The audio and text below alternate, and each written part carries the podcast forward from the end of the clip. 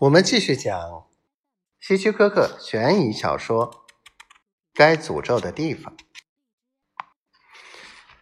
有意思的是，我对迈尔肯的话起初的反应却是有好一阵子都不去约瑟芬的店了。至于究竟为什么，我也没有仔细考虑过原因。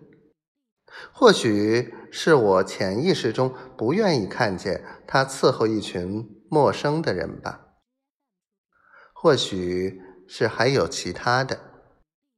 不过我内心还是始终惦记着他。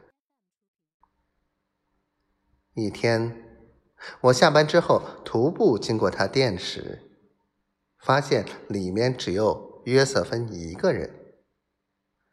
于是我走进去，对他说：“现在只有你和我在这儿，我们也都是单身。我，我想请你到约克镇的红磨坊酒店吃晚饭，可以吗？”啊，好啊！他很高兴的答应了我。约克镇是我们镇附近的一个镇。其实我不想在本镇吃饭，并不是想隐瞒什么，只是想带他到一个好的地方，而且在那里不会遇到什么熟人，我们可以轻松自由的聊天，增进彼此的了解。我们的第一次约会是很愉快的。此后的约会地点大多也是在红磨坊酒店那儿，还有普洛餐厅，我们也去过。虽然它的档次不如红磨坊的高，但那里朴实淡雅、安静的氛围让我们很喜欢。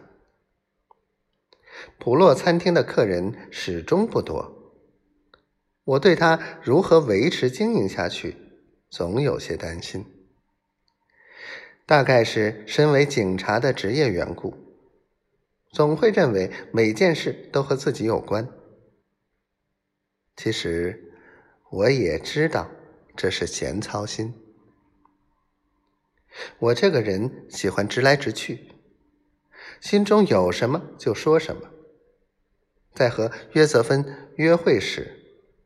我很快就问到他和比尔的婚姻问题。你现在和比尔离婚了吗？